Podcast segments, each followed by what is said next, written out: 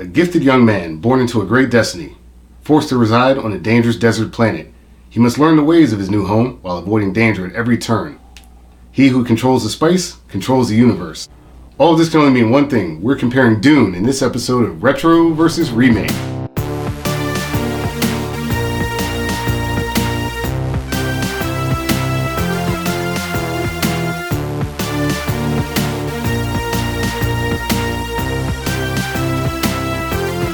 I'm Reggie Parker. And I'm Dan Bulick. Welcome to another episode of Retro vs. Remake. This is the series where we compare movies to their remakes. Join us as we answer the question, should this remake exist? Today's episode, Dune. I tried to do it in the voice. Dune. Yeah, the voice. Yeah.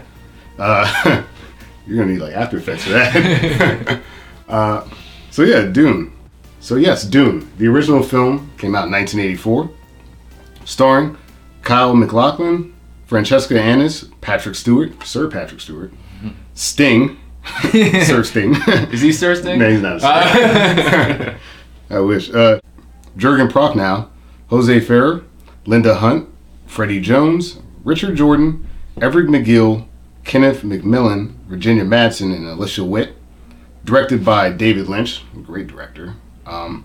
And there's some Twin Peaks alumnus in this. Or they would be, because this came out before Twin Peaks, of course. A lot of Twin Peaks in this. Let's run that back. What's up, buddy? There's a cat now. Written by Frank Herbert, who did the original 1965 novel, and David Lynch did the screenplay. Music by Toto! And Brian Eno also helped out. He did the main theme, or the theme for Paul or something. Yeah. We also have unnecessary pets in this episode, which we'll talk about. Dune 2021, starring everyone. Starring Timothée Chalamet, Rebecca Ferguson, Oscar Isaac, Josh Brolin, Stellan Skarsgård, Dave Bautista, Zendaya, Jason Momoa, Javier Bardem, Stephen McKinley Henderson. Stephen McKinley Henderson, David Dastmalchian, Chang Chen, Sharon Duncan Brewster, and Charlotte Rampling. Directed by Denis Villeneuve. Screenplay by Jon Spaihts, Denis Villeneuve, and Eric Roth. Dude, he's allergic. I'm allergic to cats, so I'm like... You gotta get out of here, buddy. Screenplay by Jon Spaihts, Denis Villeneuve, and Eric Roth. Music by Hans Zimmer. I mean, just one of the best in the business. Mm-hmm. You got that. That Hans Zimmer. That guy. Inception guy. Both films are based on the 1965 Frank Herbert novel of the same name. Well, going back to Hans Zimmer, he actually did this over Tenet. Really? He was supposed to... Yeah, Chris Nolan wanted, because, he does all Chris Nolan movies, like you said, Interstellar, Inception. He did Interstellar, too. But, he turned it down because he was such a big Dune fan. He's really? Like, I want to do that. That's so cool. Yeah, that's cool. Did this instead. I mean, that's the right project. Like, I've watched Tenet recently, and then I had to rewatch it so I could understand what the hell I was watching. Underrated, I think. I got to check it out. I'm scared, because I heard it's really confusing. It's confusing as hell. No spoilers, so we'll move on with the movie we are talking about, Dune. A lot of just returning cast members in the remake that we've reviewed before. Josh Brolin, Stellan Skarsgård. I was happy to see him in this. He was great. I heard his voice. I was like, no way, he's in this. Yeah, I gotta imagine. I'm surprised we don't have anything with Javier Bardem at this point. Yeah, that's crazy. I mean, has he been in any remakes? That's the question, right? Has he been in any remakes? But, hey, whatever. So, Dan, first experience with these films. My first experience with these films was for this podcast. I had, of course, heard of Dune. Right. It's big in the old sci-fi world, but had never seen it because, it's Dune. Right. I'm like, I don't know about that. I mean, I definitely... had expectations, and they definitely were met in 80s cheesiness when it comes to sci-fi. We'll get to that, I'm sure. And knew about the remake coming out, and good old HBO Go, am I right? Yep, yep. HBO Max. Oh yeah, HBO Max. Eh, whatever. It's the same thing at this point. Yeah, yeah, good old HBO Max basically funded this episode. Yes. So, when the remake for Dune was announced, I was like, I gotta read Dune, because I've never read it. So I had a goal to read the book before I watched the movie. Spoiler, I've never seen either of these films before this episode. And I was actually able to accomplish that because they kept delaying the movie. Yay! So I was able to finish the first book. I believe there's like 8 of them. Oh, Lord. Yeah. The first one is apparently as good as it gets. Starts to go apparently downhill from there. But yeah, I will say this, that reading the book helps. No, I can imagine. Reading the book helps, because these are space epics, and they there's a lot of information to pack in. So. There is a lot that goes into it, and you know, maybe getting ahead of myself, I felt watching both films like this would probably be better as an HBO Max series than just one movie, because both movies are pretty long, and they put a lot of information in there, and both films you're just like, okay, what's happening? You're just paying attention to so many details because there's a lot of like information, exposition just thrown at you, especially in the original film, but we'll get to that, I'm sure. So, to your point, the original film has a runtime of 2 hours and 17 minutes. The remake, which is one part, 2.5 hours, 2 hours and 35 minutes. So, there's a lot here. There's a lot there. And, you know, just, again, maybe getting ahead of myself, the original film, I read was like originally 4 hours, really, and just cut into the 2 hour time, right? So again, just a lot packed into that, a lot of information, and it'll explain why certain things were done in that original film. Yes, and I'll play the kind of is it like the book guy throughout this, so I represent that part of the internet. So because there's a lot to unpack, let's kind of unpack it. Ooh, with synopsis, which is as long as the book. It's about as long as the book. It's a long book. So getting into my synopsis. Good luck, everyone. In the far future, actually the year 10,191. It's pretty far in the future.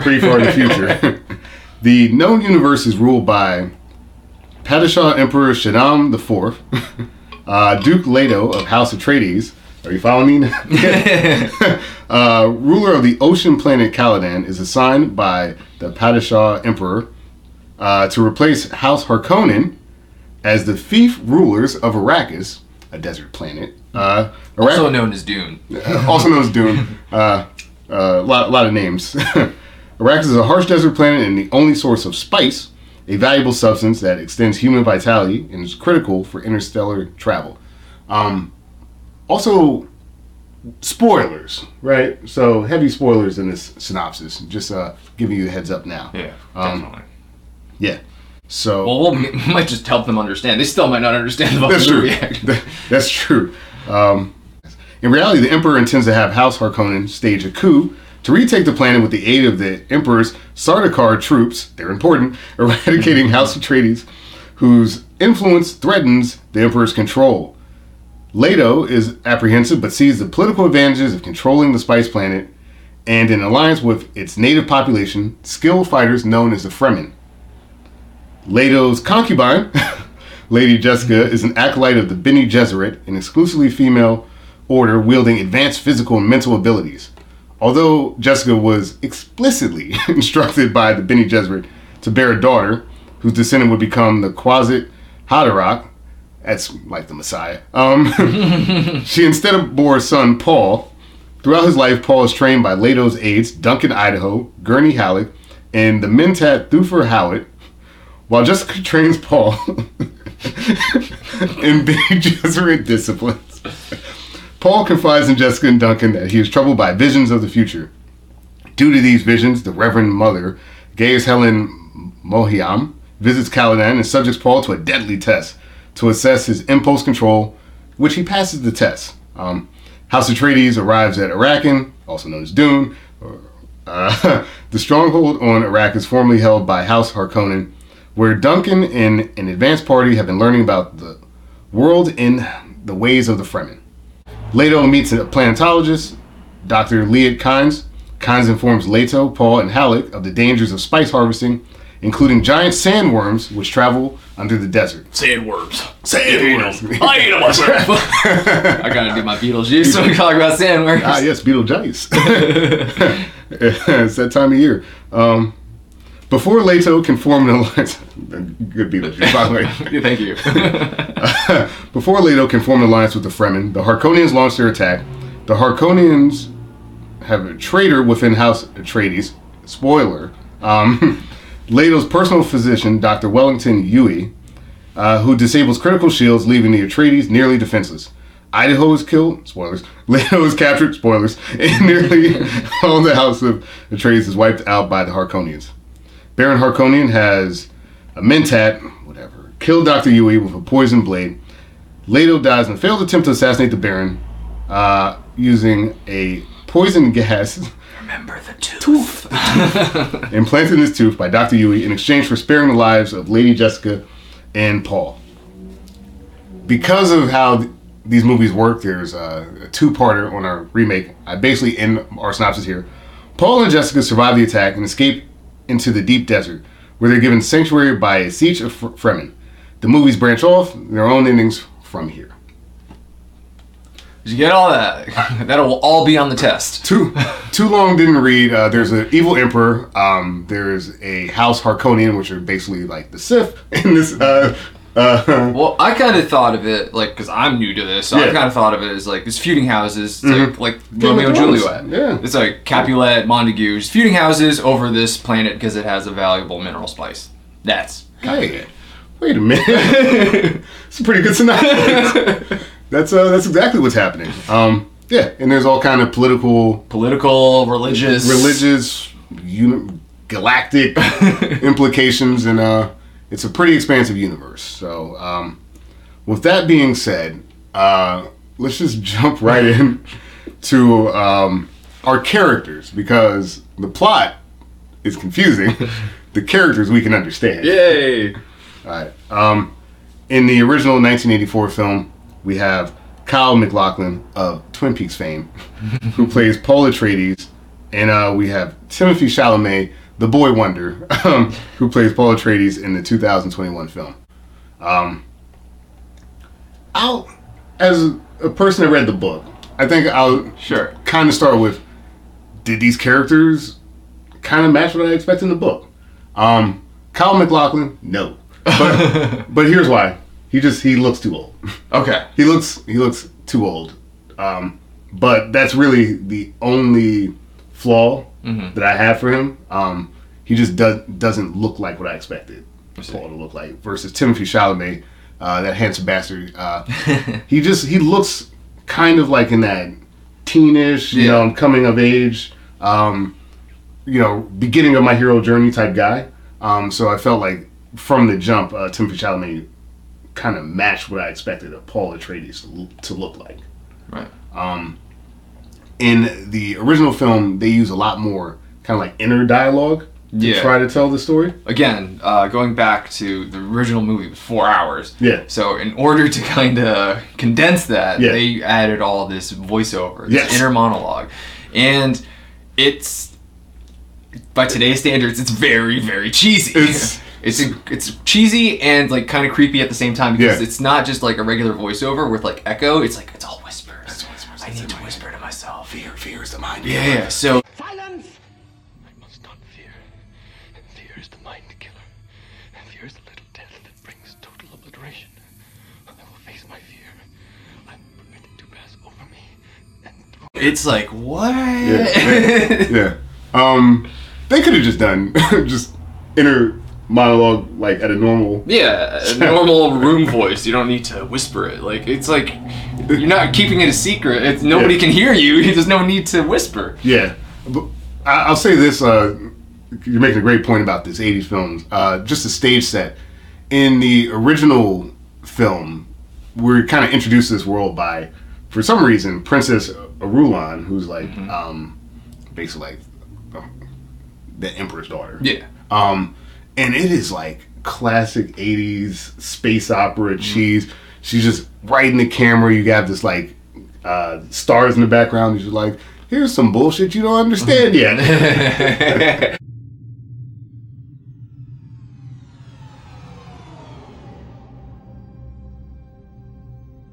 A beginning is a very delicate time. Yeah. Again, 4 hours, so that was an addition, just to help people understand this whole setup, because it is very complex. There's a lot of moving pieces here. So let's give it to you now, because when we introduce it later, hopefully you won't be as lost. Right. So Virginia Madison just doing her best to kind of hold your hand and like, here, this is the journey we're going to take. I did kind of enjoy just leaning into that trope. I liked it too. I thought it really actually set some good universe building, which you know, like I said, although MacLachlan didn't look what I expected Paul to look like, his portrayal actually did fit kind of the character. Even though there's a lot of that inner dialogue, I think him, as well as we were talking about Virginia Madsen, were tasked with helping you understand Dune. And I think that he's tasked with a lot of that throughout the film. And for me, I think it somewhat takes away from his performance, because he's not able to just be Paul Atreides. He has to explain Paul Atreides. Yes. Chalamet, they let other characters, which I thought was a nice adaptation of the book. They let other characters kind of do dialogue while things are happening to them. Right. I feel like he didn't really even talk that much. You know? Yeah, I mean, it's true. It's weird, because you do spend a lot of time with him, and I still feel like I don't really know him. I mean, more towards the end, I guess, because it kind of shows some emotion, violence, and anger. But he doesn't really give you much, I guess, from his portrayal and whatnot. But just getting into character comparisons, in general, I found the big difference between the two movies is, it's pretty bleak in the remake. Nobody's having fun. No. Everybody's pretty miserable. Yeah. There's barely a smile cracked in that remake. You kind of mentioned before we did this, it's Dune's smart Star Wars, right? So Kyle MacLachlan definitely feels more like that. Yes. Luke Skywalker, that kind of boy who's very eager to learn about this exciting new world of Dune. He's so excited to just see the planet. I don't think he looked like a boy.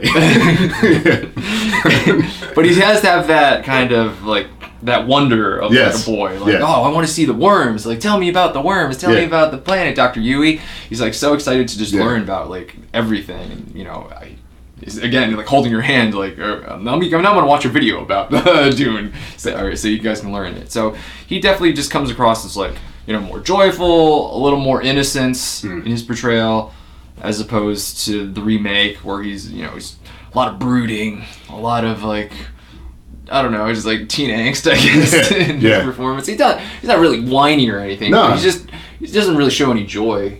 He's a lot of times he's kind of this silent kind of like you said, angsty protagonist. I think for the world that they built, both do their job, right?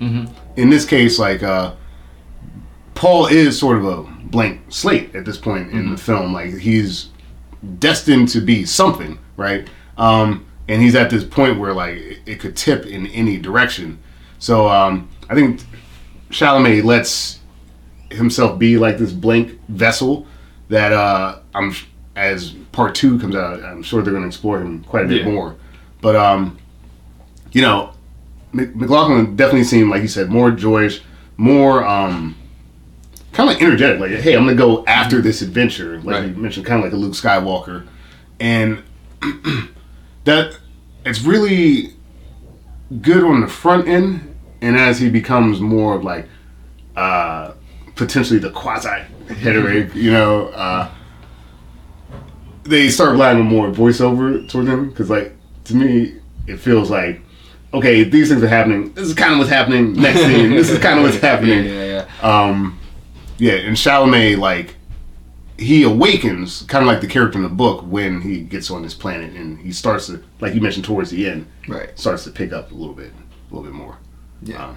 But I think for the films, like, both respective films, like, they both do a really good job. Yeah. They're both pretty easy to follow protagonists. Yeah. You can get on their side. There's nothing really, like... I mean, you know, it's a little cringy in the 80s, but, you know, it's expected. Yeah. This is expected cringe and actually appreciated cringe in my book. Cause I'm like, this, like, the universe that they built out, it's not, like, how I imagine the book, but I, like the universe that they created. Right. Like, there's a lot of good variety between the planets and stuff like that, and MacLachlan really helps just kind of, like, guide you through these stakes. Whereas Timothée Chalamet gets to rely a little bit more on this ensemble cast to help with the stakes. So in that regard, I think Kyle has the more work to do. Yeah, he definitely does a lot more of the heavy lifting because he is the one that's like really explaining everything to you. So he has a lot of weight on his shoulders. And I think, you know, for what it is, he carries it well. I actually really liked his portrayal. You know, I think if we cut a little bit of the inner dialogue, but I don't think you can because then the movie doesn't work because you're just like, what's happening? Versus like, you know, that sort of explaining, taking through the scenes type of portrayal, I thought was actually impressive, and I think he handled it so well actually.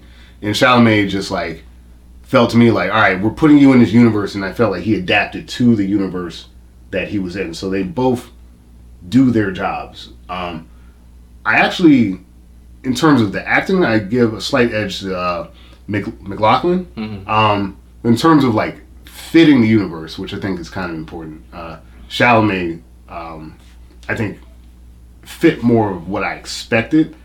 And I'm kind of, because it's a two-part series, I'm kind of interested to see what they do with him. I think that's like sort of a problem we're gonna have with the remake is like I feel like a lot of the characters are gonna flesh out more in part two. Yeah. So it's limited in that respect. So a slight edge to Kyle MacLachlan just because he does have to carry so much in that original. So much weight.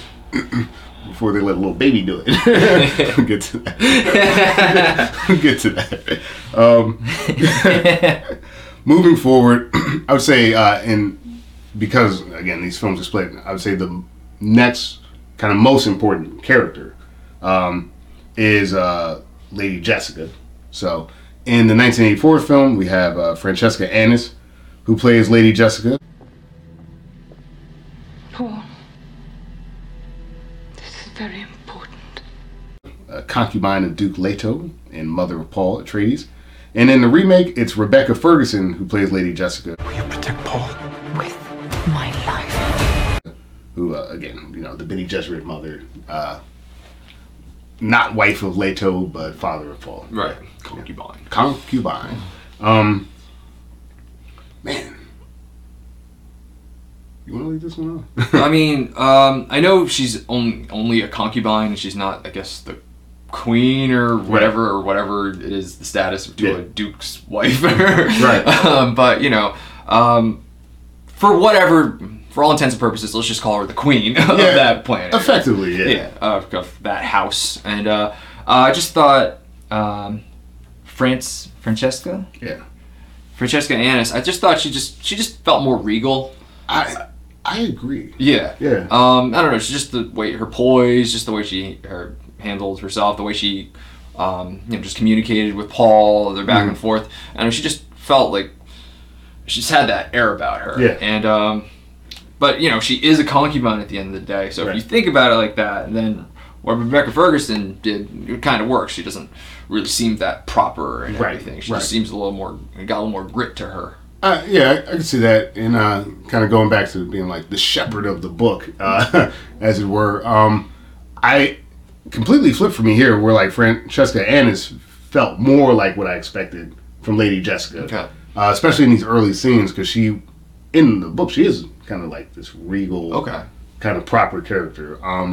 She's basically wife and everything but name, you know? Right. So, like, the only reason that Leto hasn't married Jessica is because of the political implication.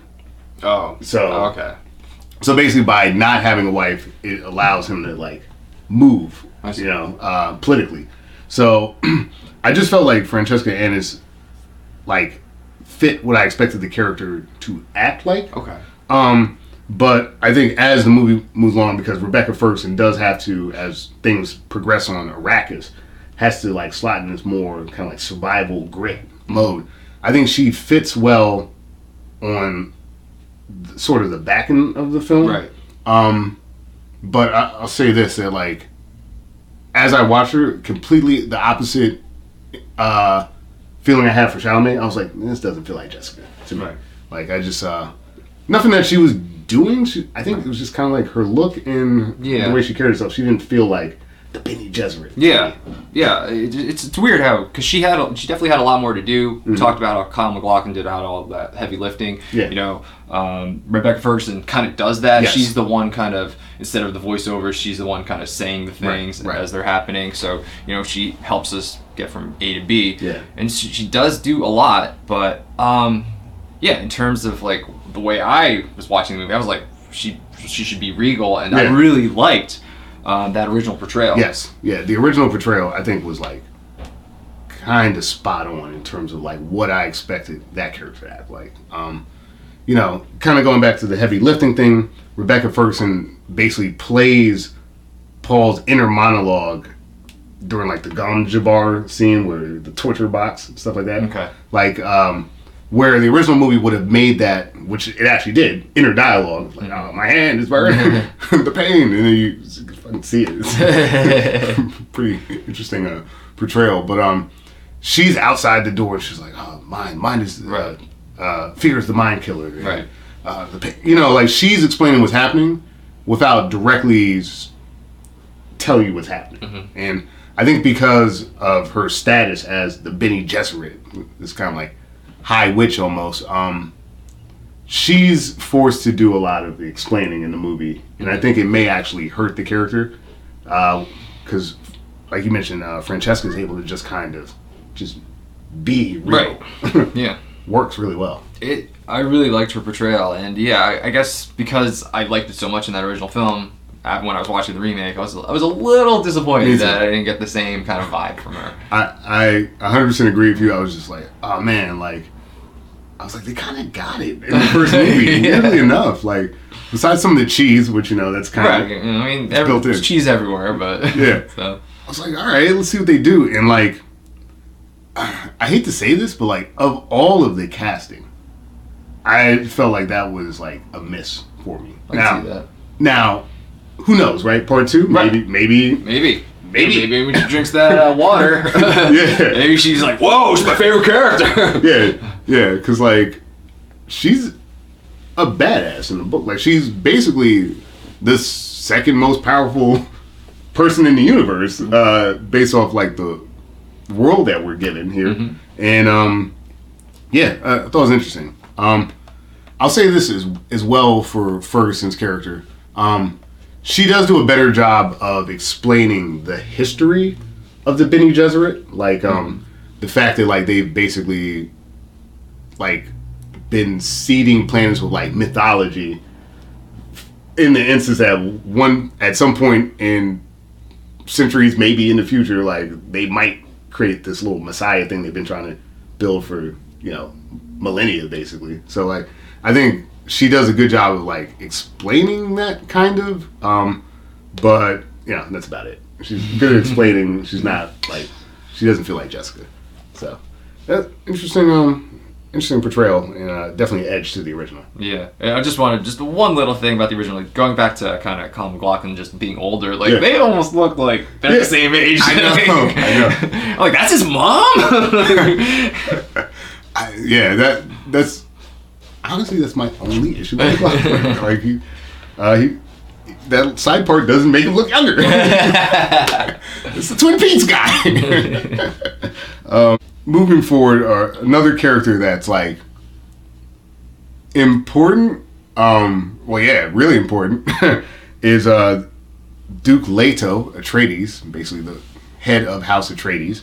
In the original film, he's played by Jürgen Prochnow. It'll be good to get to our new home. Have all this upset behind us. Who's Paul's father in the book, and Oscar Isaac in the remake. We are House Atreides. There is no call we do not answer. There is no faith that we betray. Let me tell you something. These guys both are pretty damn good. Oh, yeah. At being that guy, right?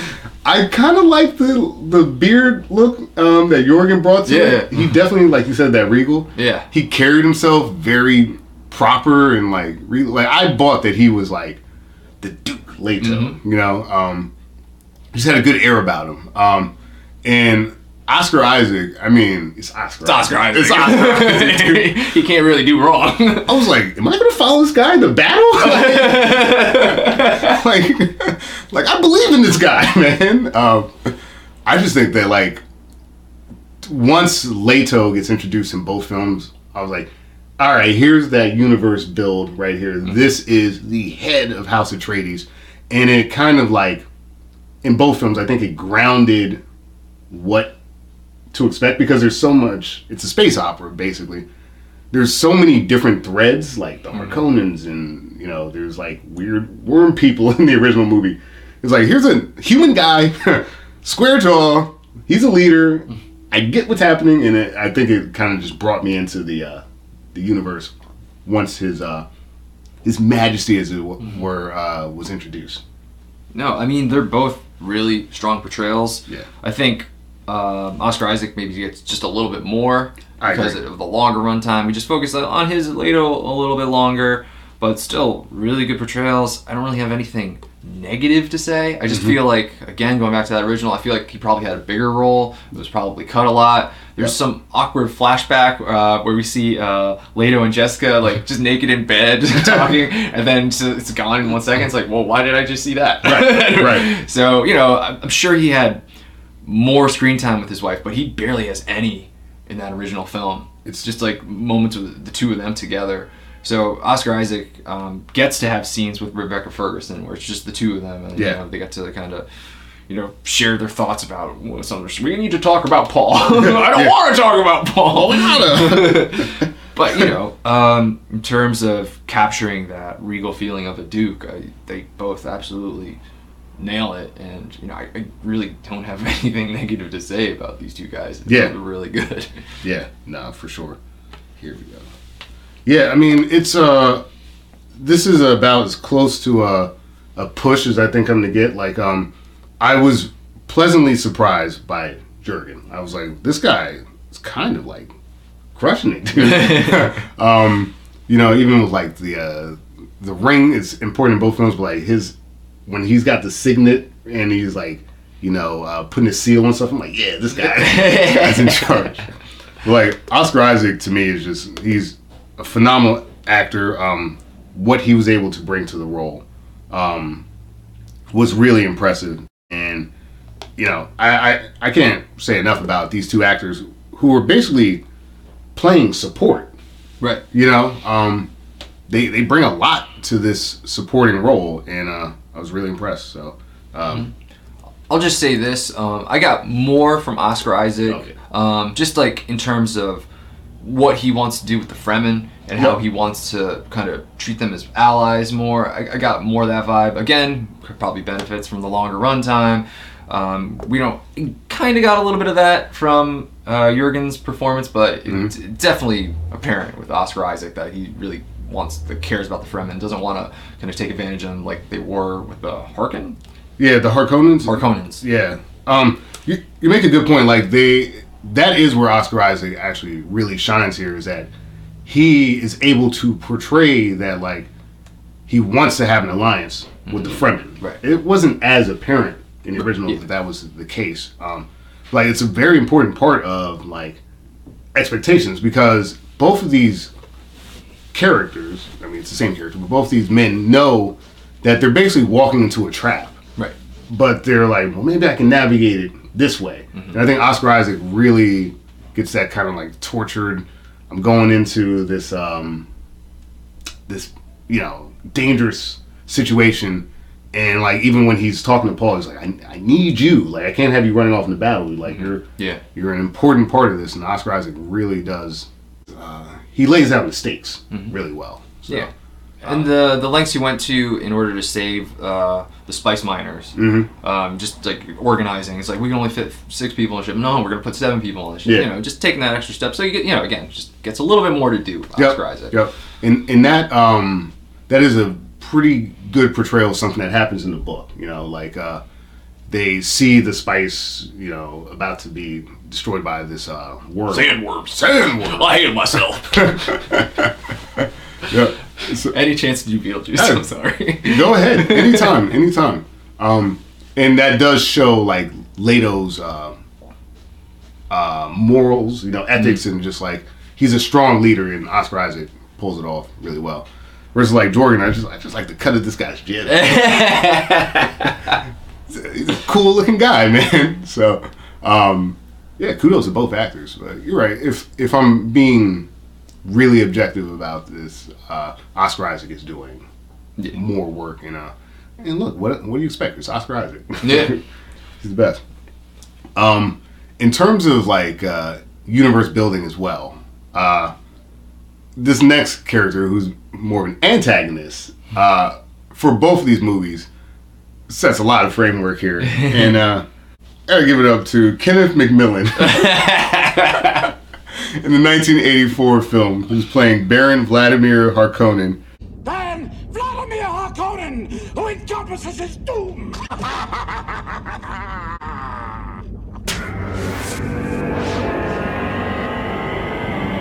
And Stellan Skarsgård in the remake, who plays the Baron Vladimir Harkonnen.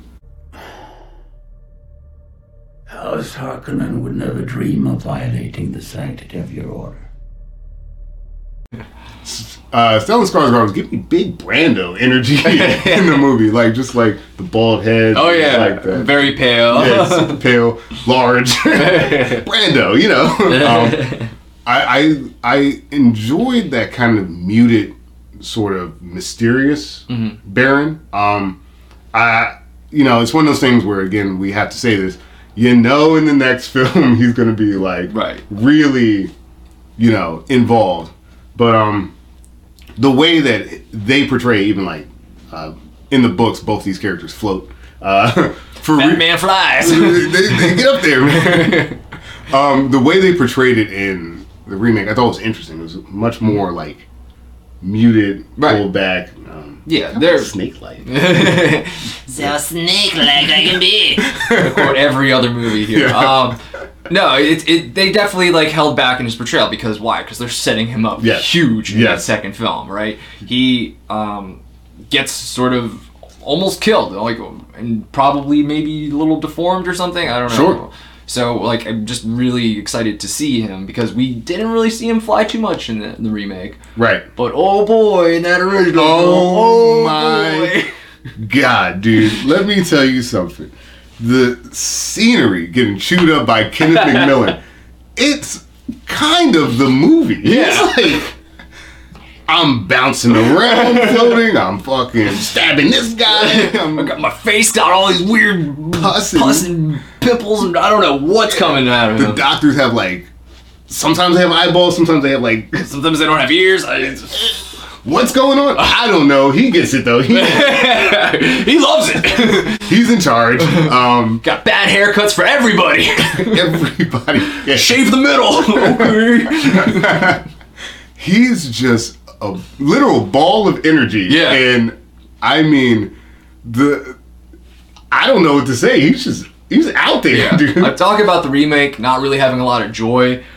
Kenneth McMillan is like all the joy in that original film, man. He's just loving life. He is chaotic evil personified, and just like, man, it's such an interesting 80s villain portrayal, man. It's you know, thank God it's not the mustache twirling, I'm going to just be evil. It's this guy's just like, I'm having a great time here. We're gonna fuck that guy up. I'm gonna like rip his heart thingy out, just rub his blood all over. Sting, I love your body. I love your body. So, that was such a crazy scene. It's like, let's just have Sting as under. I know I'm getting way ahead of myself here. Well, but when I realized that was Sting, and we'll get to that, you know, because we'll get to that. But like Yeah, dude, like, you get so many random scenes out of this. Kenneth McMillan just has, like, so many weird, like, appetites and, like, fetishes. Yes. And, you know,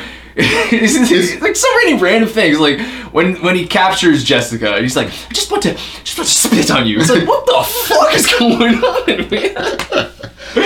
It's true, man. It's true. Like, you know, going back to that sort of the book thing I was talking about. Now, did I expect that? Absolutely not. Absolutely not. Like, he does capture parts of the book, like the fetishes. Like, he does have these, like, sex slave guys that, like, he kills sometimes. People are trying to attempt to poison him through his sex slaves and stuff like that in the book. It's, like, he's just a very cruel character. But, like, he plays with this fun air that you're like, right. You're not rooting for the bad guy, but you're like, all right, let's see what this guy's going to do. Yeah, every time he's on this screen, you're just fixed on him. Yeah. You're just drawn in. You're just like, man, what is he going to do next? Big energy from Kenneth McMillan. And like I said, I know Skarsgård, we're kind of setting things up. So we're going to get to see more of his evil. And I think he's going to be able to pull off sort of the statecraft a little bit better of being a baron, but like, screw that. Like, Kenneth McMillan is literally bouncing off the walls. It's insane, man. It just has like oil showers and shit. I don't know what's going on. It's so weird. It's so weird. Just goop everywhere. It's like, yes, I love you. You're the fun face. There's like random stuff in this movie where like later on there's a character that gets poisoned, which does happen in the book. What doesn't happen in the book is the way they try to treat it. There's a cage with like a cat in it that I think has like a rat. He's like, yeah, you gotta milk this cat so you don't die of the poison. I'm like, what? It's like, you know, sometimes when like you're watching something that like branches off from the book, you're like, oh, that's not like what I wanted. This was like, do whatever you want. Do whatever you want, man. Like, if you want to, like, put them in race cars. I don't, like, make it speed. I don't care. Just give me more of whatever that was. Inject that shit into my veins. Because, like, that was the 80s just fucking crazy epic. And this guy encompassed it in one character. Yeah. What a fucking phenomenal villain. It's definitely one of the most memorable villains, like, ever. Like, I'm just like, what the fuck were they thinking? But, like, it works. It fucking works, man. It works so well. It works so well, dude. Fucking. And he's just so goddamn disgusting. Yeah. He's just, like, just looking at him, you feel so repulsed, and you feel dirty looking at him. But at the same time, you can't look away. It's a lot like that. Like, you really can't look away from this guy. And it's wild, man. Yeah. I'll say that, like, in the 84 film, his just persona, his whole vibe is like what kind of builds out this universe versus 2021 where it's more of like the look, right? Like he's pale, he's, you know, mysterious, and they do that with the Harkonnens. So just to kind of like help talk about that subject, in the original film you've got Paul L. Smith, who plays Raban, who's kind of like the Emperor's like kind of nephew guy. Kind of important. And the remake is Dave Bautista, who plays Galasso Raban.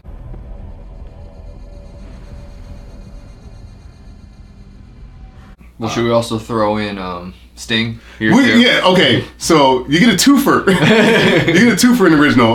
Paul L. Smith plays Raban, and Sting plays Fade Roth. Fade is an important character. I don't recall anyone. He was not in the remake. Yeah, that's what. At least part one. Yeah, if he was not named or like really showcased. Fade is an important character throughout the film. Kind of minor spoiler. He's sort of like Paul's rival. You know, when it's all said and done, which is why you get that epic fight scene. Okay, that's a little more... Wasn't really explained that well in the original film because you don't really see the two of them interact until the very end. I actually got confused at one point because like Raban and Routh were there, and I kind of forgot like the way they had it. It was almost like this Tweedledee Tweedledum kind of scenario. But like I was getting the two characters confused because of kind of how important Fade becomes in the book. Okay. Sting gets a little bit of that bump from McMillan. You know, like, Sting's not doing much throughout the film. Not really. He's just kind of being Sting.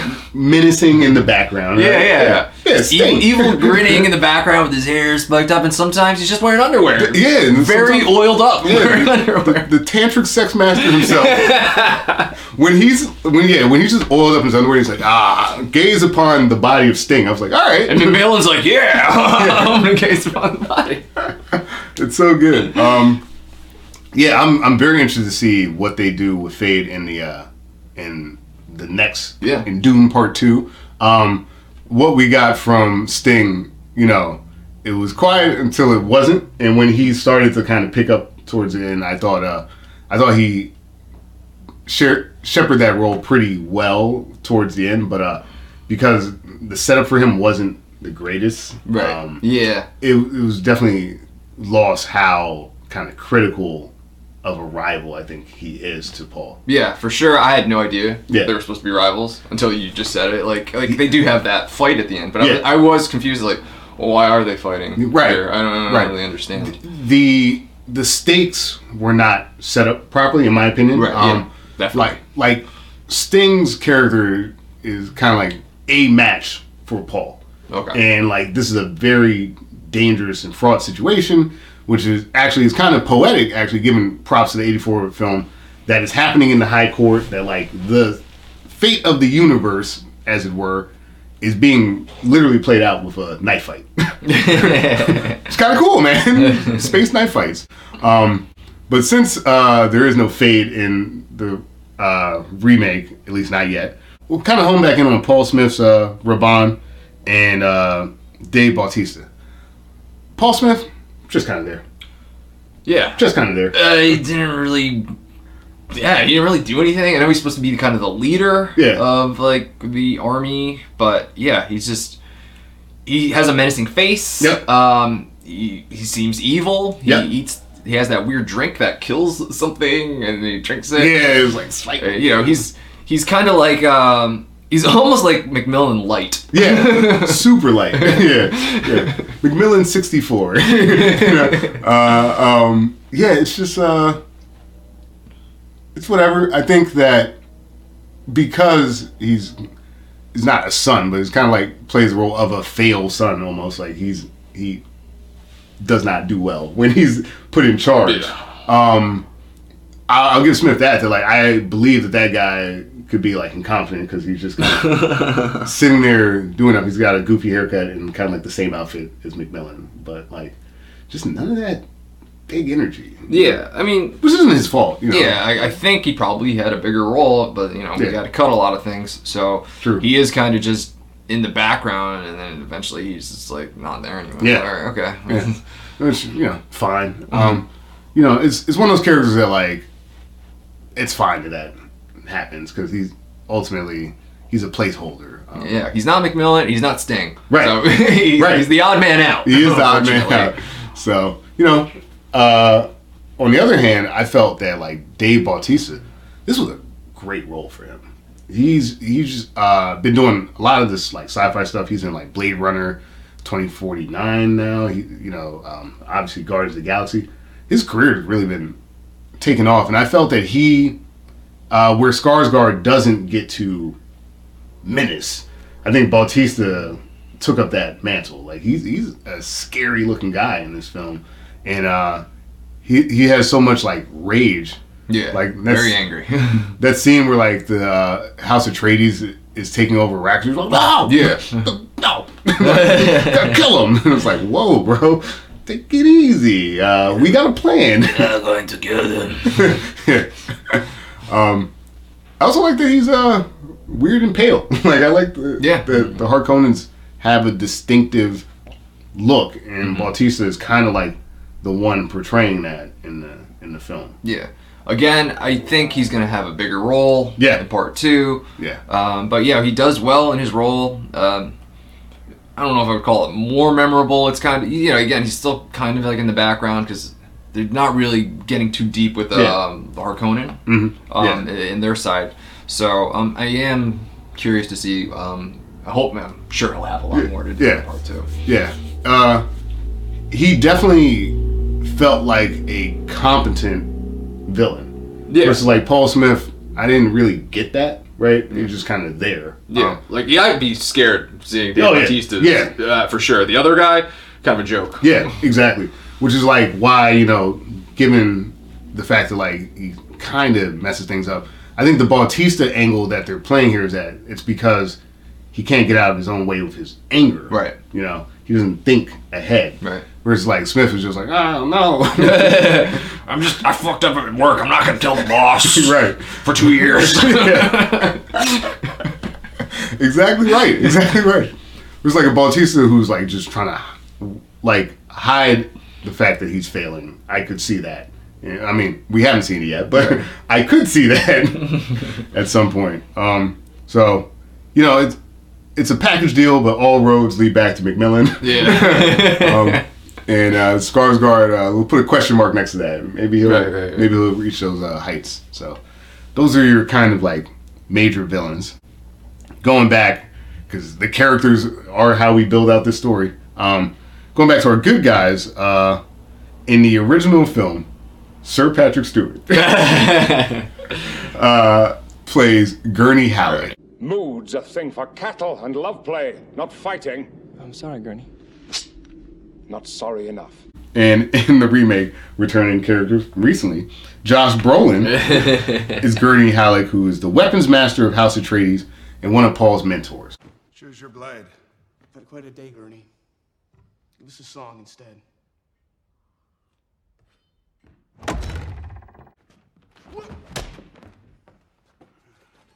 In terms of like kind of going back to the book, Gurney is very important. He's like, basically, besides Jessica, the person that's trained Paul, right.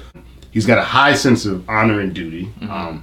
If he fails at his duties, he takes it super personal and is basically knows that they're going into this dangerous desert planet and wants to prepare Paul for basically anything. Patrick Stewart is Patrick Stewart, right? Yeah, He definitely pulls off this like, I'm a man of honor. Yeah, absolutely. You know?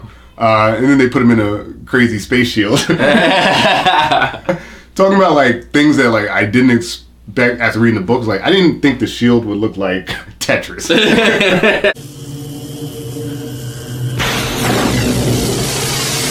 What's wrong with Gurney? I remember previously just like watching it when she got, I'm like, what the fuck? I was like, I don't know, like square guys. Yeah. Yeah, it's like Gumby characters is what they become. Yeah, and there's I sent you a GIF of him like when they were having a space battle. There's a dog in the movie for no reason. I don't recall. There's a lot of dogs in the original. A lot of pugs and bulldogs. And it's just like Patrick Stewart like an Uzi, just like for the dog. He's just like ah.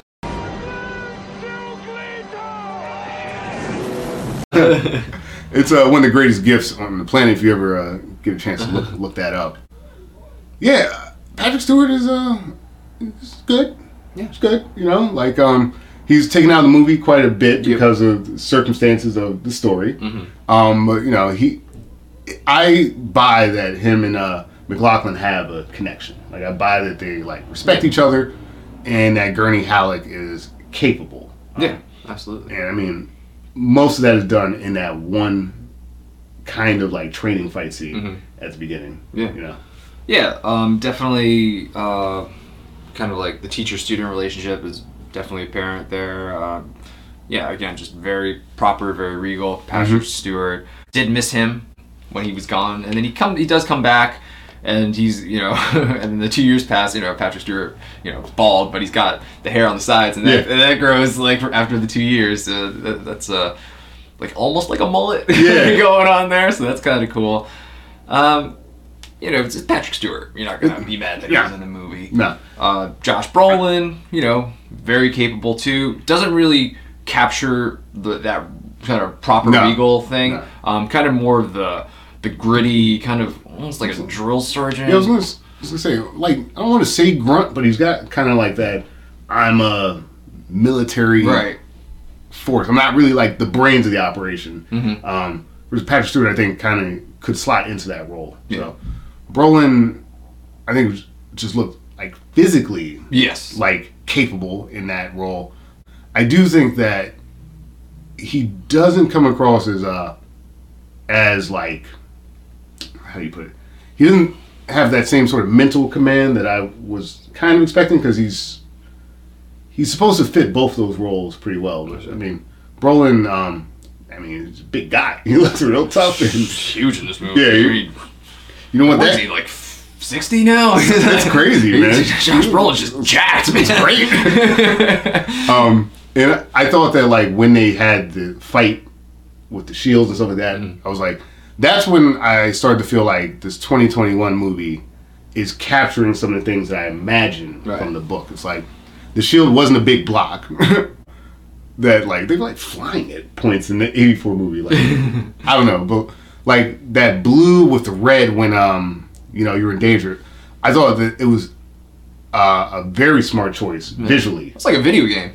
A lot like a video game, and I thought that like it would help because like if you're gonna have giant like battles with guys with shields, like having that red flash, like, okay, like, that guy's in danger, he's gonna die. Yeah, it's really helpful. So smart of a choice, and Brolin, we'll see, right? Yeah. But like it is a character that by definition has to like kind of be out of the film for major points. Yeah. So. Yeah, Josh Brolin. He's angry. He's jacked. It's what he does. And unfortunately, again, we're gonna see him more in part 2 because he's just kind of gone at a certain point in this movie. Just kind of gone. And you know what's interesting is I felt that like the way Patrick Stewart played it, right? Like his connection with Paul Atreides felt like more like fun. Like that teacher dynamic, they felt like they like just really like loved each other.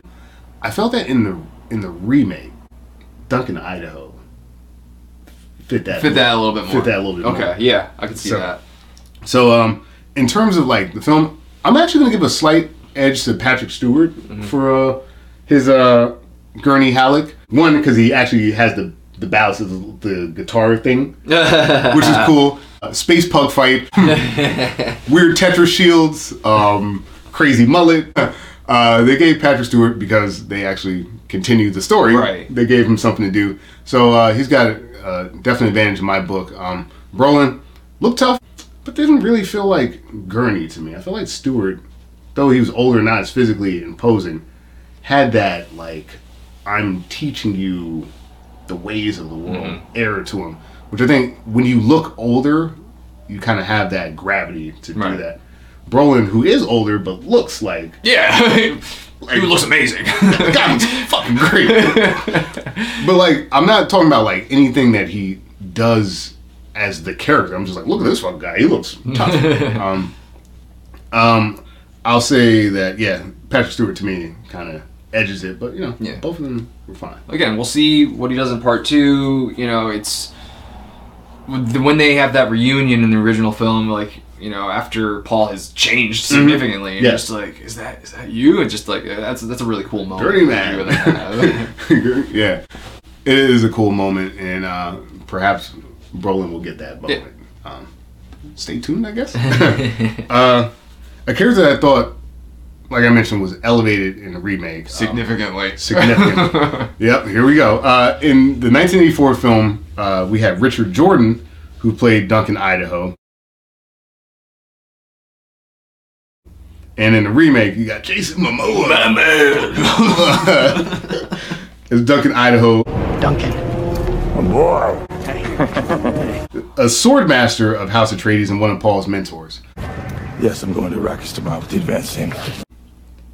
Richard Jordan in the original film, I mean, I guess in terms of, like, the look, he's like, kind of a handsome guy, but, like, that's it. He's in the movie for like 30 seconds. he's barely in that film. I mean, yeah, you're introduced. So I'll go over him first. Yeah. So you're introduced to Duncan right when he's leaving. Paul's like, "Where are you going?" "I'm going to the planet." "I'll see you later." And then you see him like reunion with the father. He's like, "Hey, you're here." "Yep, I'm here." And then you see him in the Tetris blocky shield have one of the most comical deaths in the entire film. Yeah. Because, you know, a slow blade penetrates the shield. Yeah. And then, like, there's a bullet just slowly going towards him. He doesn't move at all. Right. He just kind of lets it happen and then, ah! He just fucking dies. It's pretty crazy. Yeah. I had to rewind his death. I was laughing so hard the first time. Yeah. I just, Duncan Idaho in the book is a lot more like Jason Momoa. He's cool. He's got sex appeal. You know? He's like, I'm gonna go out to the planet and check out the local fair. You know, and I felt that Jason Momoa was believable as like a capable swordsman who like absolutely look at this guy taking out Sardaukar left and right. This is the Emperor's most elite forces, and he's like, I got this, man. And they use Jason Momoa for foreshadowing, you know, and Paul's dreams and stuff like that. Momoa, as usual, he's just got that fun energy. It's just Jason Momoa. It's Jason Momoa. You like it, you like it. If you don't like it, it's more Jason Momoa, unfortunately. Yeah. Like, does he really fit? Like, there's nothing about him that feels similar to anyone else. Right, yeah. He definitely just like, we're just about Jason Momoa in a movie and everybody else is doing the Dune thing, but Jason Momoa is doing Jason Momoa. Right. And it works. It's like you said, if you like Jason Momoa, but like, is that what I expected Duncan Idaho to kind of like look and act like? Not at all the times, but like, it was a pretty good portrayal because like, he immediately set himself apart as a warrior, which I think Idaho does in the book, and you know, his death has a lot more meaning. Yeah, there's a lot more weight in his death. Right. Because you followed the character. Right. He has a much better portrayal of the relationship between him and Paul. Yes. And like you said, that foreshadowing. Paul tells him, like, I had a dream that you died. Right. And it's like, oh, shit. Well, thanks for telling me. Right. So, yeah, as an audience member, you're kind of like, well, when is it going to happen? Because you know it's coming. And it's a pretty fucking cool death. It's a super cool death. This 2021 film does a very good job of early on showing Paul's visions. Paul thinks that by being there that he can stop Duncan Idaho's death. And it's a nice juxtaposition because it's like, no, dude, just because you can see kind of the future, it doesn't mean that it's going to play out the way you want it to. And you get this instant, like, damn, man, Momoa's out of the movie. Like, the weight of it. And then it also, like, again, raises the stakes for Paul because he's like, just because I can see things doesn't mean I can stop things. And it's a super cool death. It is. I'm just gonna go into it because like you think he's dead because he gets stabbed. He's got a fucking blade just in him, and then like they're coming through the door. They're gonna get Paul and his mom, and then Momoa just comes out, takes the blade out. It's like, fuck you, I'm alive, motherfucker. Yeah. He just keeps going, man. So it's pretty badass death. Oh, totally.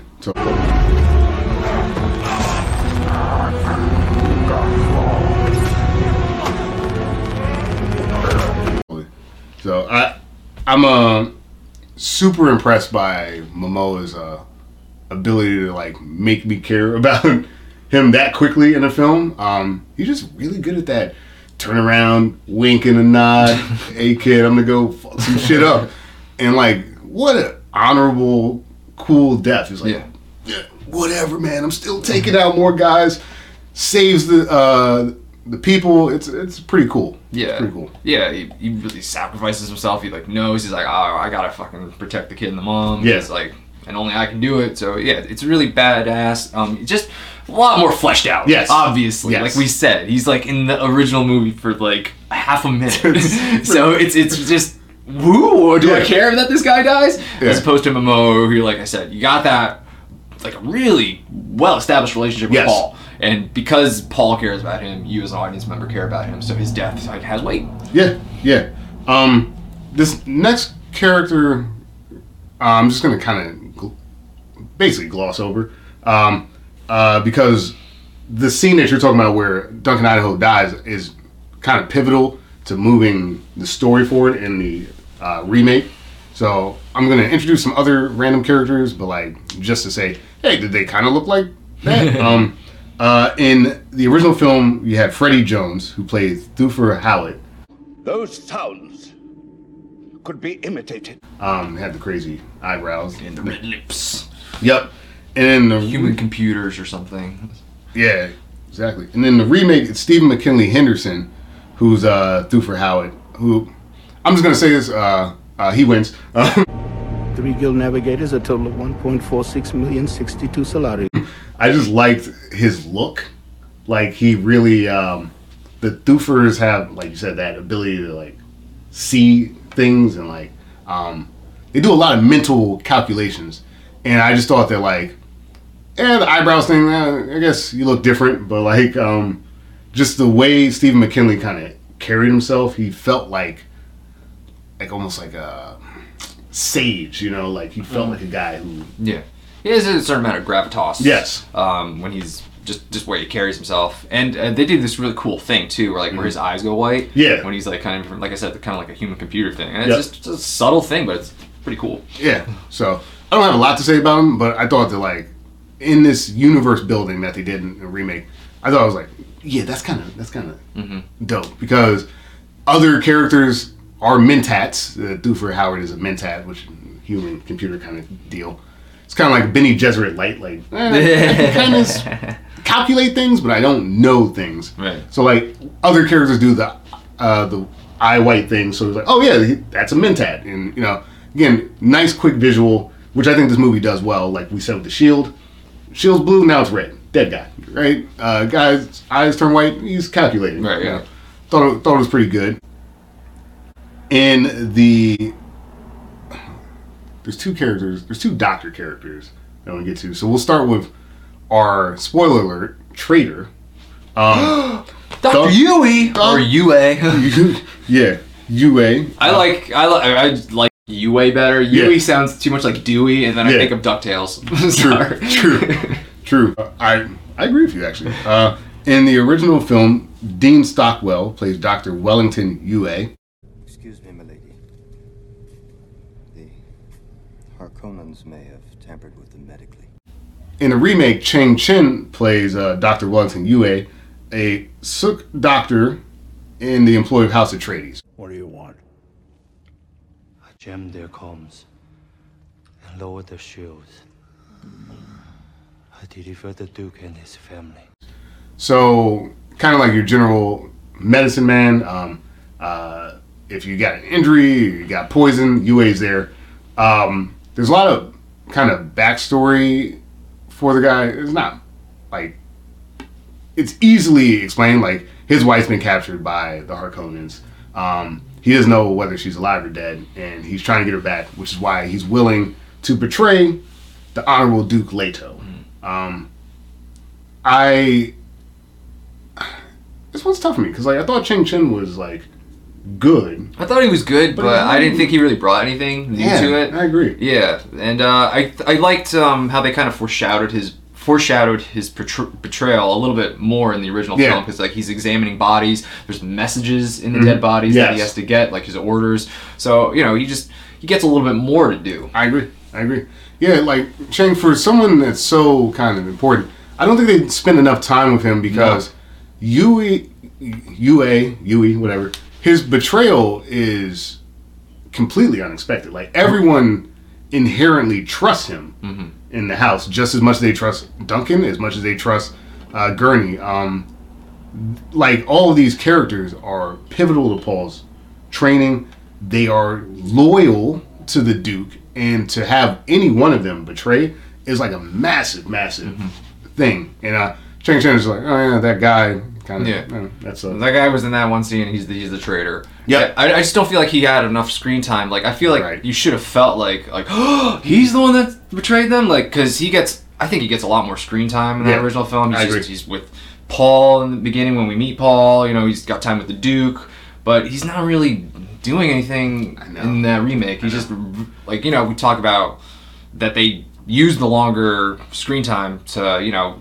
draw out like Oscar Isaac and Dave Bautista and like all those other characters. They just get more to do, but he's one of the characters that got less to do. Right.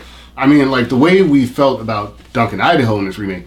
Could you imagine if someone like Duncan Idaho betrayed them? You'd be like, holy shit. Right. Yeah. Right? Chang betrays him. It's like, oh, yeah, you know, we've moved to this phase of the story. Right, exactly. Right? So this is a character that's definitely hurt by a lack of screen time in a movie where they offer screen time up to characters that may not even necessarily need them. Mm-hmm. But again, we don't know until we see the full work. But yeah, kind of a letdown, because I think the original does portray the portrayal and the things that happen, like you said, with the messages a lot better. Yeah. So, it's a shame, because, you know, it's not like Chang did anything wrong. He's just not, he's not in the movie. Didn't give him anything to do. And then I bring him up because of this portrayal involves another kind of like doctor ecologist character. In the original film, Max von Sydow plays Dr. Keynes. Are you a Fremen? I've been on Arrakis in the service of the Emperor long enough for my eyes to change. Or Kynes, whatever. And in the remake, we get a gender swap from the book, which I thought was actually kind of interesting. But you got Sharon Duncan Brewster as Dr. Leah Kynes, the Imperial ecologist and judge of change on Arrakis. He's locked the door. In the books, I guess this is I guess spoiler. In the books, Kynes is the father of Chani. Right. Oh. Yeah. Oh. Yeah. Oh. Oh wow. Oh. Right. Oh. Yeah. Yeah. Oh, shit. Yeah. I didn't know that. Yeah. Which is why when they did the gender swap, I was like, huh, oh. Because like, is that carry over? Like, are they going to keep that in the movie? I don't know. So Kynes is kind of like, in the book, he's kind of like this character, like, almost like in a Yui sense, you're like, whose side is this guy on? You know, because he's very loyal to the Fremen, but he has to work for the Duke. Mm-hmm. And in the background, there's some other stuff going on. He's basically trying to terraform the planet secretly. Oh. Yeah. So, yeah. Stay tuned. Minor spoiler. Stay tuned. So it's a important character. I felt like kind of, you know, these two films seem to swap who they deem important enough to get screen time. I felt like Max von Sydow. You don't get a lot from him, right? Like, a lot of the stuff I'm saying, you're like, oh, I don't know that. Right? Yeah. Because, like... Oh, yeah, the biggest thing he does is explain how that suit works. Yeah. Like, that's it. Yeah, the still suit. You pee in there? Well, you're going to be... You can pee at shit in there, and it's okay. Go right through this tube. Don't worry, you're not going to be drinking that. You're going to be drinking your sweat. So that's cool. Yeah. And, Sharon Duncan Brewster... does that too, right? She explains the suits and stuff like that. I felt like she was a very strong character for the limited amount of screen time that she had. I think she just carried herself so well. And they do the thing with the sandworm with her, which isn't really in the book, but it's a good place to show this desert power. Desert power becomes like a drinking game at a certain point. Oscar Isaac says desert power. Paul says desert power. Zendaya says desert power. It's desert power. Keen's a major character, right? Like, who they're related to is kind of important. What they're doing that we don't really know about in either of these films is kind of important. But it's... You know, I thought that Brewster had the better run. And, you know, when you have a precious property like that, doing something like a gender swap is a risky proposition. But I think I think it was worth it for that portrayal. I think that conflict as to, like, her role as, like, you know, having to follow the Emperor and still, like, working with House Atreides. Yeah. Thank you. And, you know, am I going to still work with House Atreides even though the Emperor betrayed them? Like, who do I follow here? Right. And then having that relationship with the Fremen, too. Yes. It was just the complexity of that character was just brought out a lot better in the remake as opposed to Max von Sydow, like who I said, just, okay, he explained the suit. I don't even remember what he did after that. Like, I don't remember if he had a death. I really don't remember. I don't either. Like, just very forgettable character, and who shouldn't be. Yeah. Shouldn't be forgettable. No, I mean, if it's the father of the love interest, you know. Leah Kynes, Dr. Kynes, basically helps Jessica and Paul survive.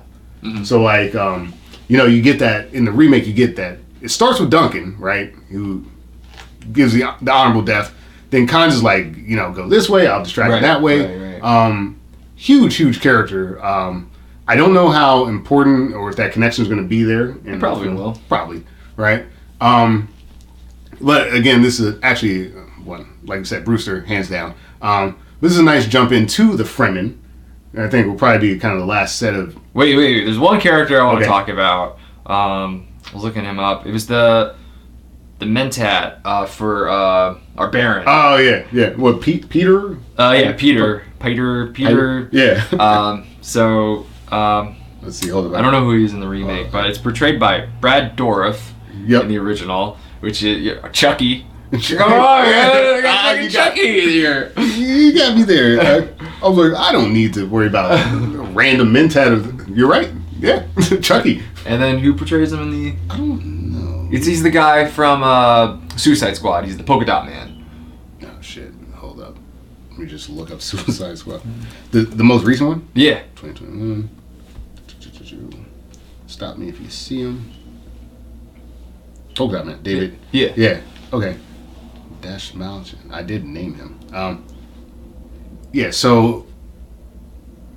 Let's see. So Brad Dourif in the original film... is playing the Mentat, and it's David Dastmalchian who plays him in the in the remake.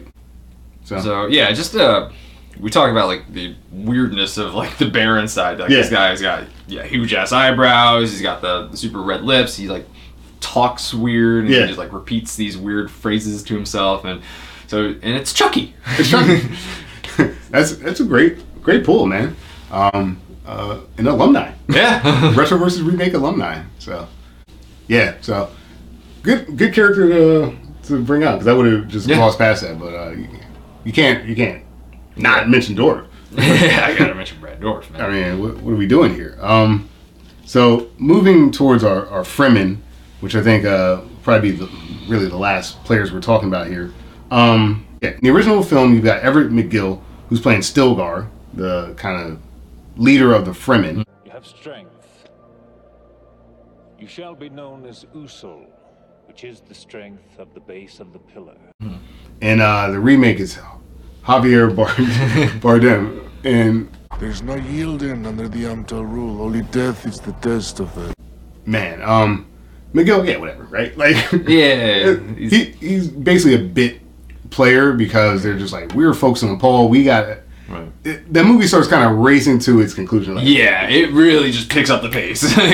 We just got that? The last half hour is just Princess, tell them what's happening. Little baby, all right. Go. Yeah, the last half hour just picks up the pace. So Stilgar, we don't get to really see him in like kind of, again, the political implications of Stilgar and having Paul Atreides basically kind of... Paul's existence is dangerous to Stilgar because Paul's stronger than him. And the Fremen kind of operate off of, like, who's the strongest? Right. That's why they have that fight with Jameis. There you go. Mm-hmm. Javier, he's not, in terms of look, what I kind of expected Stilgar to look like, but I think he's a great Stilgar. Just that kind of... he's just kind of chilling and shit happens. All right, I gotta fight now. She's got the weirdly way, bro. Bardem, I'm looking forward to part 2 because he's going to be like heavily involved, and I'm sure from what they've established, I just kind of like his general demeanor. So as things get more dangerous, I'd be interested to see how that character deals with it. So, Stilgar, great character. Stay tuned. Yeah, again, just in the original, he's there. Mm-hmm. He didn't really do much. Sometimes he maybe high-fives Paul or something. I don't know. Yeah. He's really just a background player because, like you said, he's just introduced and then we're rushing to the end. We're just moving forward, right? In another good Fremen character, very important Fremen character, in the original you have Sean Young, who plays Chani. I am Chani, daughter of Liet. I would not have permitted you to harm my tribe. And the remake, it's Zendaya playing Chani.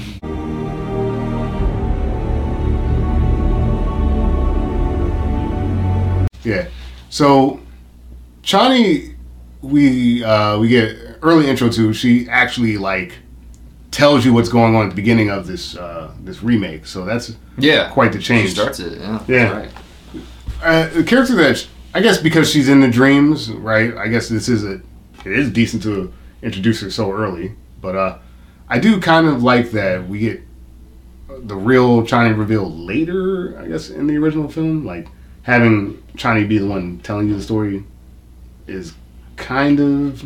Yeah, I guess that kind of takes away, I guess, from when they the mystery of when they finally meet. Because, in the original film, she's just this figure in his dreams that you see sometimes, and you're just when are they going to meet? When are they going to meet? And then when she finally says the line to him, oh, tell me about your home planet, it's just that's such a cool moment. Yeah, it is. In that original film, but Zendaya doesn't really have that moment, I guess, because we start the movie with her. Yeah, it's she's basically explaining Dune. She's the Harkonnens. She's kind of taking Virginia Madison's role, almost. Yeah. Not cheesy. Not nearly cheesy.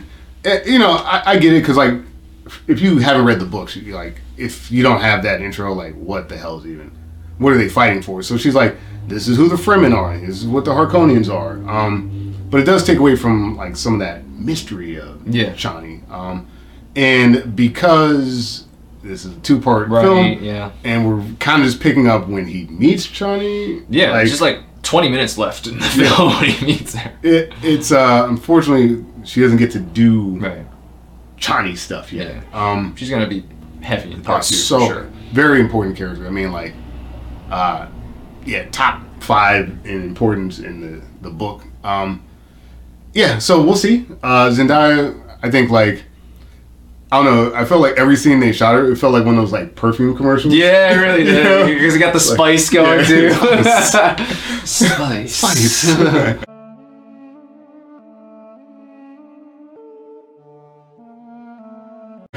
And she does pull off that I could kill you vibe in a way that Sean Young, I didn't get that at all. Being a capable warrior. Yeah.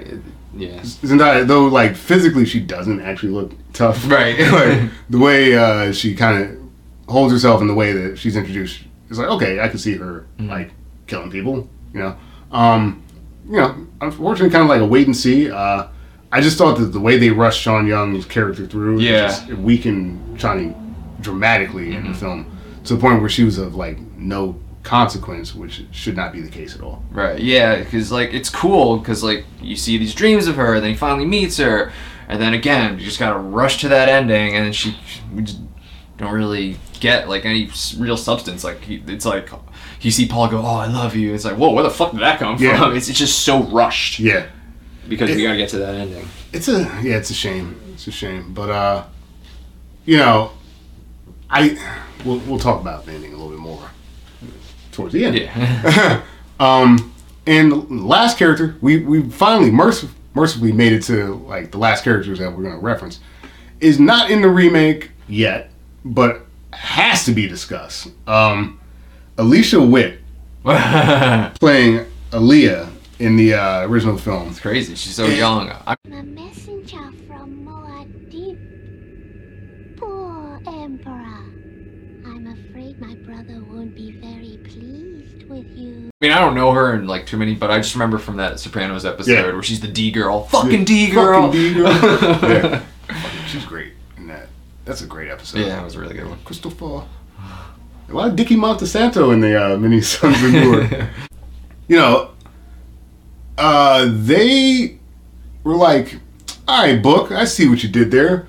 And we're just going to do that. We're just going to make a little, like, God brainchild. Because Jessica, like, is pregnant and that is... Yes, that is discussed in the remake, I believe. Yeah, he does. Yeah. He says, like, I know you're pregnant. She's like, how do you know? Like, I barely know that. Yeah, yeah, right. Like, the powers of their perception are so great. There is something that happens with this child. Well, I mean, if you watch the original, fuck it. Spoilers if you're watching the remake and you want to go spoiler-free, lunatic. But because of The water of life that she drinks when she's pregnant. Mm-hmm. She becomes like a god. Yeah. So their minds basically expand exponentially because of the spice to the point where they have like control of like just... It's almost like being able to see the future. Like they have just knowledge of basically everything. And this little baby from birth is basically like a full-grown woman. Like knows... languages, customs, and like it's jarring for the Fremen because she's just like, I'm just like this in their mind, almost like demon kid. Like I just and she ages a lot faster. Like she's only 2 years old, but she's able to like be 10. Yeah, it's crazy. It's crazy. But a fun character gets some Gom Jabbar action in the remake. Gom Jabbar action in the original. So. That's something. But a character that I have to discuss because it's the craziest part of the movie. Like, it's great. I love it. Favorite character.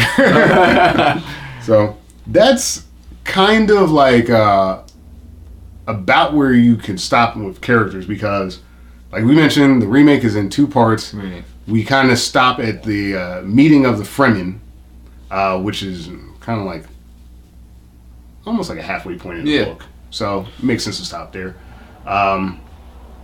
Interesting casting. I felt that, just to put a button on the casting part of this conversation, everyone that they cast, minus like maybe Jessica, I was like, yo, that makes sense. Mm-hmm. Like I like that casting choice. And I felt that like, kudos to the casting directors for this Dune remake because it felt Dune-like. Everything that they did with the costumes and the characters, I was like, yeah, this kind of freaking works. That original, though, like, not every character works, but the ones that do, man, they really work. So those are our cast and crew. I guess moving forward, like, with the universe building, because I would say, like, the universe of the character in and of itself.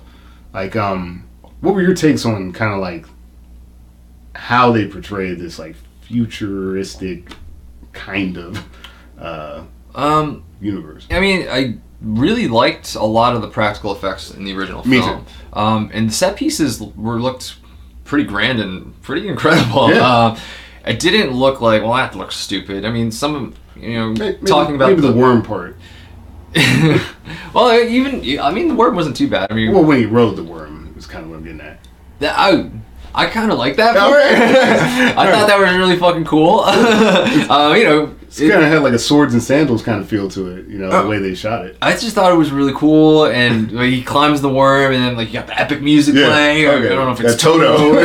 It's just it worked for me. Yeah, I don't know. Cool. I was like, he's riding the worm, and then like they did that in such a cool way too, because like I guess. I don't know how the book does it, but like I don't think the Fremen had ridden worms until Paul did it in the original film. But it looks like the remake looks like we're already seeing people riding worms. Yeah, I think that the worm riding happened too early in the remake. That desert power doesn't really get discovered by the likes of him until later, when he's more involved with the Fremen. So, like, it was cool because they're like, we got to show the worm. Like, people would revolt if you don't show some of the worm stuff. So, you know, I get why they did what they did in the remake by introducing it earlier and having Kimes, like, ready to ride a worm when she brought the hooks and stuff. So that was cool. That was cool, but I do like that it's kind of Paul, our kind of messiah guy that does it. He drinks the water of life, and then he's able to ride the worm. Dude, it reminded me of, like, Shadow Colossus. It was just so fucking badass. Yeah. I was like, man, I'm in on this dude. They swapped the order of events, so the water of life should have happened after the worm riding, but it doesn't matter. Oh, is that what happens? Yeah, but it doesn't fucking matter. But I still think it's cool because it is cool. He needs the water of life, and then all of a sudden it's like, oh, now I can master like this giant worm thing. And you know, not for nothing, I thought the worms looked pretty fucking good in that. The worms looked really good in the original, and like they really did a great job of just capturing the size of it. Yeah, like especially when that first spice mining machine gets just swallowed by the worm, just like seeing it like surrounded, and that's just like its teeth. It's like, oh my god, this thing is huge. So. Really good effects for the worm. I mean, like, to the point where there were things happening in this 84 film that I was like, I don't understand what that thing in the jar that talked weird was. I don't know what that was, because I didn't read anything like that. But, like, just a weird mouth it had and stuff like that. Like, it was like the guild guy giving orders to the emperor. Like that. Oh, giant, yeah. It was the guild thing, and that's the reason they could travel, or they fold. They're the things that fold space. Yeah, that was just weird. I don't know what the fuck that was, guys. Yeah, the thing that like when it talked, like shit came out of his mouth, and it's like it looked like I kind of look like a vagina or something. Yeah. But, so we got the worms that look like dicks, and I'm just going to say this because Sam said I got to bring this up. So the worms kind of look like dicks in the original, and then they kind of look like buttholes in the remake. They did look like buttholes in the remake. This is true. So the the 84 film, you're right. Like the practical effects worked really well. I think that like that was kind of like besides the Baron, the star of the show, like that almost like steam. Punky planet that the Harkonnens are on, and just like we mentioned, like some people don't have eyeballs; they have like telescopic. It was weird. It was weird and crazy, but like they leaned into it. Mm-hmm. They committed, and by committing, every planet felt like unique. Right, Caladan, it was like there are some waves and stuff like that. But like when you saw like castles and shit like that, like or whatever that was, it looked real. Good. Yeah, I was trying to figure out, like, was that a matte painting? Like, how did they get this? Because obviously no CGI in that original film. So it was just a really good job. And like you said, great distinct looks between the different planets because we got a lot of things going on here. So making things easy to identify for me is a great job. Yep. So good job to that original film. And then getting to the look of the remake, the look of the planets was, I just felt like, oh, meh, kind of about it. Because, like, after seeing 84, especially it's like a lot of monochrome going on. It's not very colorful. Like I get it. Like it's a lot more serious and more grounded, I guess. But like like we could have a little bit of flash here with the look of the planets. I think what the remake does well is the costume design. Yeah, like this feudal, futuristic, like almost like. Imperial military kind of garb, like it's the future, but guys are reading scrolls and stuff like that. Like, I think that like I liked the way that looked because it felt like okay, I could see this being ripped from the book, right? The 84 film, I'm like I don't know, if this was in the book, but it's cool, This remake feels a lot like. They're like, we're doing Dune. And I was like, okay, I can respect that. But you're right, the planets themselves aren't distinct. It's the characters in this case. I really like the fact that both were distinct in the original. Like, it was out there, man. Yeah. David Lynch is the mad genius. Yeah. Like you said, the set of the Harkonnen? Yeah, Harkonnen. Like, that was just, again, going back to, like, the Baron's like, ugh, I don't want to look at that. It's like, I don't want to be there. Yeah. That place looks terrible, man. It actually reminded me a lot of, like, Final Fantasy VII. Like, that that city that they live in and stuff like that. Yeah, like the Midgard. Yeah, exactly. Yeah, I can see that. It was like, wow, this is super cool. Ultimately, I think...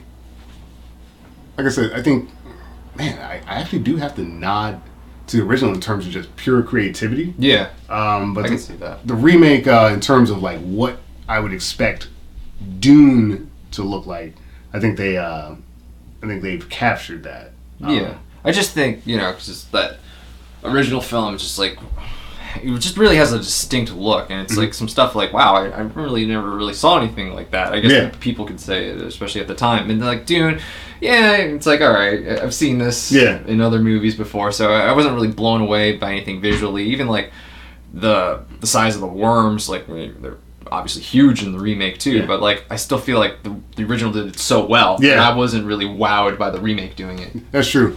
Like the most distinct thing I recall from the remake is like the doctors. I was like, why are they like dragonflies? Like the little that was a weird choice. I didn't like that. I thought that was kind of stupid. Actually. I agree. Actually, I was like, nothing in the book that I remember made me think that that's what a doctor would look like, and it just seems like the most inefficient way to. Yeah, it really doesn't seem effective at all. It's like well, just have a rocket on it or something. Yeah, why it has to be flapping its wings around? It's like I get you're trying to like create this like universe, but like I was like nah. I get that. It's too advanced for that to be that stupid. But yeah, we're folding space and time here, and you gotta plane that flaps its wings. It definitely felt like, well, fucking planes don't even do that now. Yeah, right. It feels like a step backwards. It really did. It really did. And it's like having a future where you're fighting with swords and like space shields, basically. Right. Like, yeah, we can play with like this kind of like anachronistic, like it's, you know, we're using swords and muskets and shit, but like it has to still feel futury. And, for the most part, I think they were pulling that off, but the doctors really didn't feel right. And I think the worms, they didn't. Yeah, the grandeur of the worm wasn't as influential as the original film. So, yeah, weirdly, I know there's issues with pacing at a certain point, but like I think that original film just took some really big chances and swings. And this remake, I think, to a certain extent, played it safe because look at that cast. I mean, like, it's a great cast. Like, that on its own is going to get you across the finish line, but, like, it could have taken more risk that I don't think they... I mean, it's a huge franchise, so I get why they did it. Yeah, they play it safe. Yeah, I just... Yeah, the look of that 84 film is just... I don't know. It's incredible. I really like what they did, and, you know, we've kind of seen this Dune. You know, I was watching it, and I was like, man, this really feels like the Blade Runner, the new one that came out. And I was like, oh, then I was like, oh, it's the same fucking director. That's why it feels like Blade Runner. Same Dave Bautista. No, I mean, he captured, like, that vast feeling of the desert really well. The desert was pulled off really well. I think, like I said, I mean, the biggest achievement, I think, is the costume designs. I felt like the still suits looked right. I felt like the uniforms that people wore, like I said, the Mentats, like everything that like involved costume and makeup, I was like, okay. And some of the things that involved like setting, I was like, it didn't seem like, it didn't feel like a lived-in universe. It felt kind of like just like a set at times. So, whatever the hell was happening in '84, I was like, just a day in the life for the Baron, just bouncing around, dude. In terms of action, I would say I gotta give it up to the remake. Obviously, obviously. You know, the action set pieces were shot very, very well. I mean, because it's, you know, it's obviously fight choreography has improved vastly since that original film. So I do want to talk about that. Sting kicking you in the nuts. Man, I mean, where do I even start with the original film? You know where I'm going to start? I'm going to start with Paul kind of training. So that fight with Patrick Stewart, that was crazy. You know, wearing the Tetris kind of cube armor, it's so cheesy. And it's just like, what the fuck am I watching at the same time? It's so crazy. But, you know, I'm going to remember that because it's just so bizarre. But after that, when Paul is training with the, I forgot what that... The gun. Yeah, I don't know. The voice gun thing. Maybe that's a thing. But he has this this contraption, this machine that comes down with like little knives stabbing. It's Stabtron 9000. That was so dumb. That did not age well. No, I don't know if it was impressive in the 80s. Like, look at that. He's fighting a machine. Man versus machine. This is so cool. But in this day and age, it just looks comical. It was pretty crazy. Yeah, and like the amount of like random gunplay, like the voicing, I don't know where that came from. Maybe in some of the future books they do that. Maybe it's just a choice because of the 80s and like, how do we make this like cool, like he kills people with his voice. I thought that was kind of cool. It reminded me of Skyrim. Yeah. Fools roll down. Yeah. That. I don't know actual. So that's what I was like, oh, it's like Skyrim. It's kind of fun. I thought it was like unique, and I don't know where the hell it came from, but I was like, all right. Yeah. Like when they get the weirdling ways, they're just like blasting, blah, fucking, you die. My name is a weapon. I thought that was really well done. Like I said, with the pace though, the stakes and like kind of Paul's inner monologue you'd think would be a little more active because it should be a conflict for him to rule this planet, and it didn't feel like it was a conflict. Oh no, not at all. He was like, I gotta do shit. And then I started blasting. Definitely just my Frank Reynolds in the end of that movie. Oh, it was great. And I mean, the music, I don't know. I was so distracted by everything going on. I was like, I'm sure Toto was great. I like the theme. That theme song. I don't know if that was Brian Eno or if that was Toto, but that theme song. Yeah. And then like when he's riding the worm and that music's blasted, I'm in. That was cool. This is awesome. Wow. Yeah, that was great. It's definitely. It was a really good soundtrack, and you know, Hans Zimmer does it. It works because you get this big set piece action with the. Yeah, it works with the scale.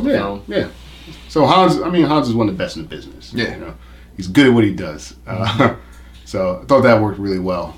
I guess other than that, I guess we could talk about the endings. Yeah, I guess we can get to the ending. All right, since I'm the book shepherd here.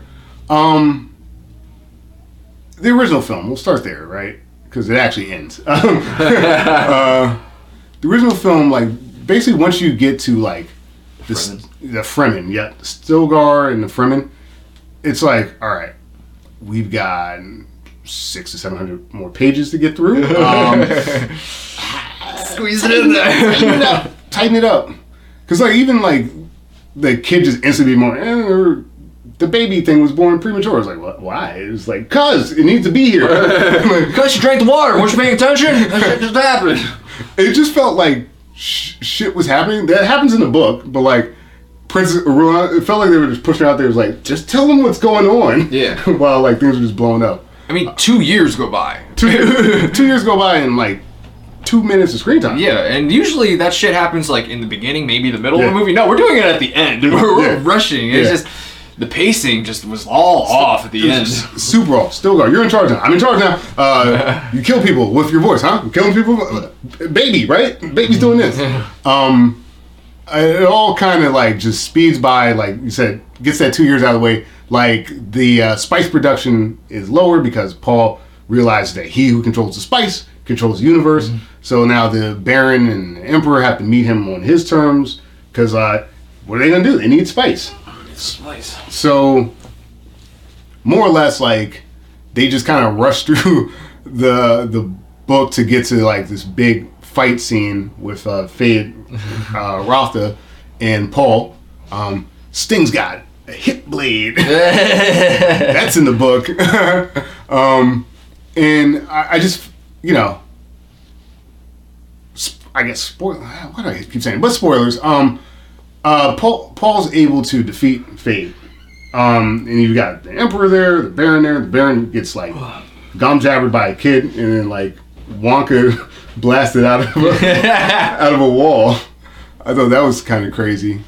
And you're at this kind of set piece now where, like, Paul has succeeded against Fade. At this point, I don't think they do it in the movie, but, like, at this point, he basically makes an alliance with the Emperor because he marries the emperor's daughter for political purposes. No. Doesn't happen in the... I don't think that happens. No, it doesn't happen in the movie. They just kind of like go outside and like, that's crazy. And it's kind of like in the movie. In alphabetical order. Here's... Yeah. Here's our cast. Yeah. Yeah. Which made it really hard to do the breakdown for the film because they don't cast in terms of importance. They cast in alphabetical order, so I gotta like find people. Right. It was rough. But, yeah, it's just this rush ending. And I felt like it's a shame because the setup was great. Yeah. The setup was really great, and they were just like, we got to do all of Dune. It's like maybe they would have done well to split it up. Yeah, you know, maybe it is something that needs to be split up or serialized because I just didn't feel like the importance of like that event was there. No. Right? Just like I killed Sting, and now I'm wearing a cape because I'm the boss, and that's the movie. Yeah, once he drinks the water life and rides the worm. We did it again. We have that. 2 years later, yeah. What the fuck just happened? Yeah, it's like I said, it was a 4-hour movie, and it got condensed into 2. You know, they've talked to Dave, tried to talk to David Lynch to like, hey, let's release this, and he will have nothing to do with this. He won't even talk about it. Wow. Which is a shame because I think he actually did a reasonable job. Yeah, like it's out there. I think that like. People weren't ready for it when it came out. I think that, in a weird way, it's actually aged well because it's so like referential to that time period. You know, like that is this is one of the most '80s movies I've ever seen. Yeah, for you know, unapologetically '80s, and it kind of works because it's Dune '84, right? Like that's the way to describe that movie. It's 1984 Dune, and really fucking interesting. Doesn't always work, but works enough that you know I'm like, hey, this, I'm recommending it. If you haven't seen it, go watch it. It's crazy and you'll love it. It's just such a weird movie, but it, like in a good way. Yeah, it's a shame that we will never get to see like the original vision. Yeah. Like I would love to see the four hour thing. I'm not one sitting, but you know, then that'll get rid of those awkward voiceovers, and you know it'll establish more of those relationships. Yeah. You know, things will have a lot more weight to them that happen at the end. So but you know, there's a lot of good in there. There's a lot of good, and the original Dune is kind of considered unfilmable, right? Up until like the point that we're at. Literally now, 2021, people are like, it can't be done. Like, they've done it as, like, a series before that, you know, mixed reviews. I thought, for what it was, I thought the 84 kind of worked. So, like, to me, it's like, it's not unfilmable. It's just like, just get out of the guy's way. Let him finish it. Like, yeah, is it going to be like the book at all times? Absolutely fucking not. But, like, it's the 80s interpretation of Dune. It, like, I'm glad to see that text through that lens. It was pretty crazy. Dune 2021, the ending. Well, because it's 2 parts, you don't really get the ending. I think that where they chose to end was probably a pretty smart place. You know, Duke Leto has been betrayed. Don't forget Tooth. Bite down on that Tooth, buddy. The Baron's able to escape death. Paul barely though. Barely. Yeah, he's recovering. He is, and he's assuming that Paul and his mother are dead. Yes, that is the assumption. Like no one knows that they're still alive, minus basically at this point the Fremen. Yeah. And that's because Dr. Kine's last sacrifice allowed them to escape. And you know even Yui, who's betrayed them, kind of set up the stage for them to be able to continue to live. So. His betrayal was more like in his self-interest to like save his wife, but he still had enough loyalty to protect Paul and Jessica. Yeah, and he's the one that sets up the Tooth, so he wants to like he's like triple betray, triple cross. Yui's got a lot going on. He's got a lot going on. For you know the death of Idaho, for them to escape. I thought it was interesting for them to like combine. Well, it is combined. It doesn't matter. It was a good combination of the Idaho death into Kine's helping them escape. From here, you know, it's a little tough because it doesn't really end right.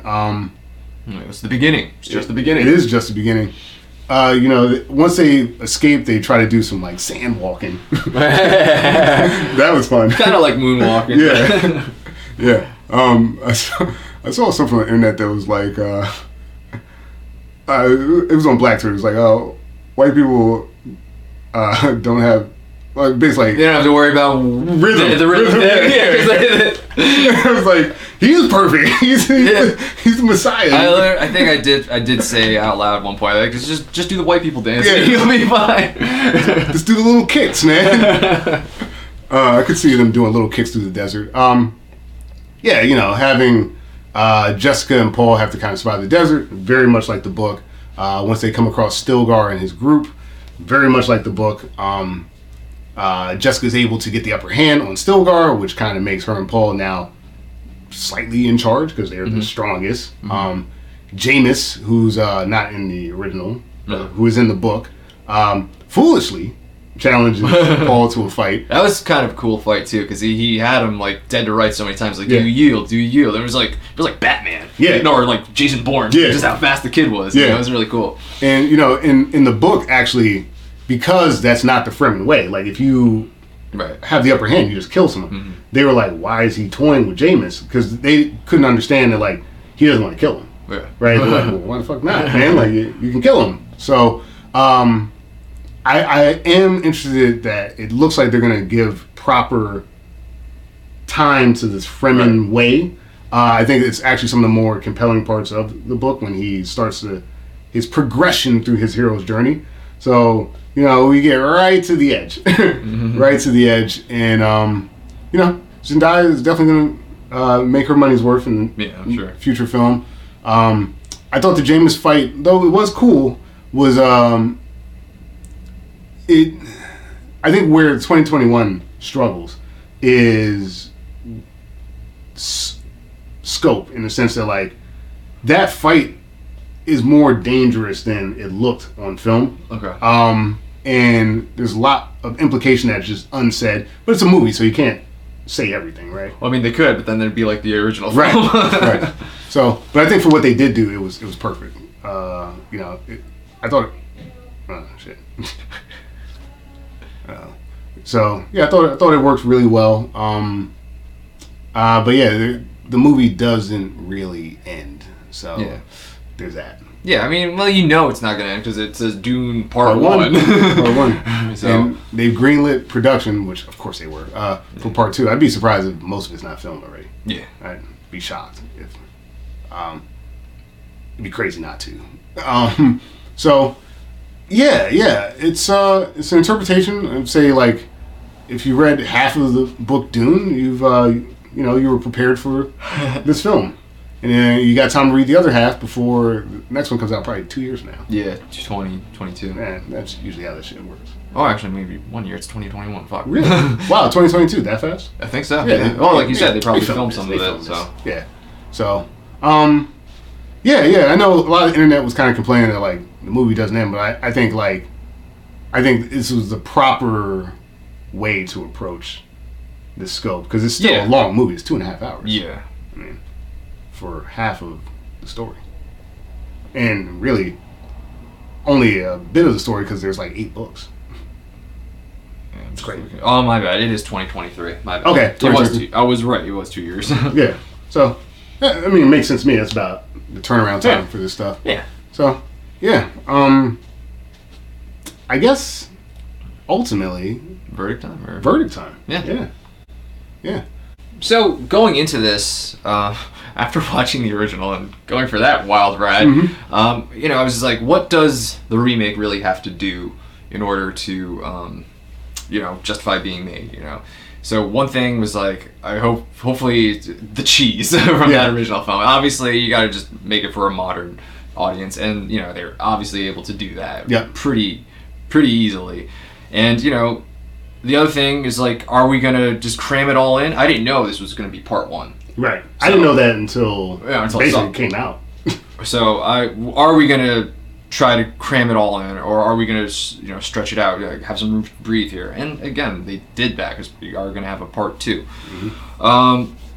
Do I think it was Perfect movie? No. I was a little bored at times. I definitely fell asleep while watching it. That's true. And, you know, that original tune, just so many memorable things that I don't think that we're going to have in the remake, even in the part two. No chance. So, but for what it is, it's definitely solid telling of the Dune story, and they're going to have the freedom to tell it in two parts that it'll just be better overall than that original film. And I am looking forward to seeing what they do in part two. That's ultimately what it came down to. Like, do I want to see part two? And I do want to see part two. That's this discussion with you has made me actually want to see it more. Yeah.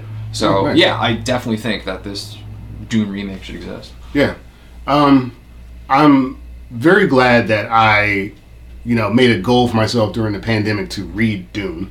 I know some people that read it, and Pri's got a copy downstairs. So I was like, I want to read this before this movie comes out. It's a goal. And I'm glad that I reached that goal because it really helped me with viewing both of these films. I think without the source material, both films do stand on their own, right? 84 and its own very good way. But from the casting of this remake, every time I saw someone, especially in costume, I was like, yes, that's what I kind of thought this was going to look like. Oscar Isaac's a great Leto. Timothée Chalamet, I'm interested to see him and, the Chani character with Zendaya. I'm interested to see that really open up because I think Timothée's pretty muted in this film.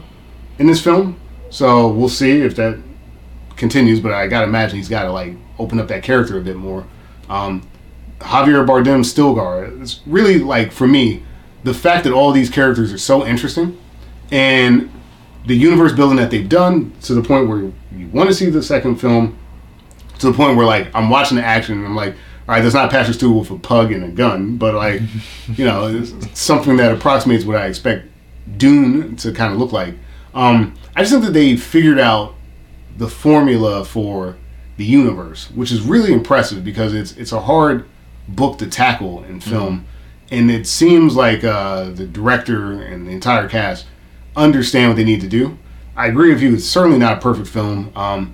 If you don't have background on it, a lot of stuff is just window dressing. You what are you looking at, right? But the story's competent enough that it stands on its own. And, I agree. I want to see the next film. I think this is about as good as you can make a Dune film. Yeah. And that in and of itself is an accomplishment. So, this remake should exist because it's the closest thing to what Frank Herbert put to paper being portrayed in film. Although 84 took that and remixed it, made it very interesting. So, shout out to the original film because it's crazy. But this remake is beyond serviceable. I was going to say serviceable. I guess we'll know for sure during part two. But for now, we seem to be off to a good start, so good. It should exist. Yeah, I still think it would be better as a series. I do, because you have a lot more time to establish things because there's so much going on in the Dune universe, and there's a lot of interesting things too. Yeah. But we got to rush past it, and then you might not understand it, and then we could get relationships established more too. I think that will come because this franchise is going to make a lot of money. Yeah. So I'm sure someone's going to try to tackle that.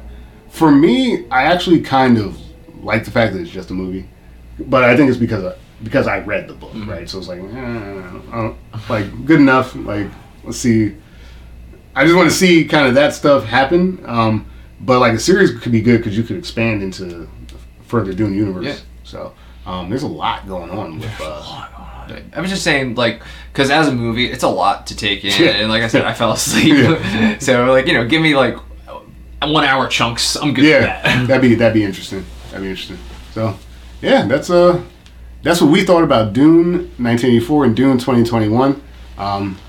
Pretty impressed actually, all around. Yeah, I'm glad I finally saw the original Dune just because I've heard so many things about it and just finally seeing it. It's a whole different thing than just hearing about it. Yeah, totally. So that's that. Do you know what the next film you want to watch is? Oh, you got one. Yeah, actually, I'm going to change it up completely. Okay. We're going to revisit a director we did before. So the movie we're on to do is The Stepford Wives. Oh, wow. That's yeah. So that's Frank Oz returning. He did the Little Shop of Horrors remake. Nice. He did the remake of Stepford Wives. Okay. So we're going to see how this... Boy, let's see how that goes. We're going to see how this... completely change of pace here. Nice. So, yeah. That's what we're going to do next. Stepford Wives. So let us know what you thought of either Dune film. Do you agree with us? Do you disagree with us? Did we miss something? Should we have talked about something? We definitely missed something. Yeah, let us know in the comments. And if you're listening on iTunes, if you can give us a 5-star, good review, that would definitely help us out. If you're on YouTube, you know, just give us a thumbs up, subscribe. Why not? Help us out there, too. Smash that like button. Of course, check us out on Instagram and Twitter at Retro vs. Remake. We've got a Facebook group, too. Mm-hmm. So, you know, like Dan said, check us out. iTunes, Spotify, wherever you get your podcasts. And, you know, if you want to see our beautiful faces, that's on YouTube. So, nice. Dan, he who controls the spice controls the universe. That's what I learned, I think, after 4.5 hours of Dune. Hey, I'm Reggie Parker. And I'm Dan Bulick. This has been another episode of Retro vs. Remake. Spice. Spice is life.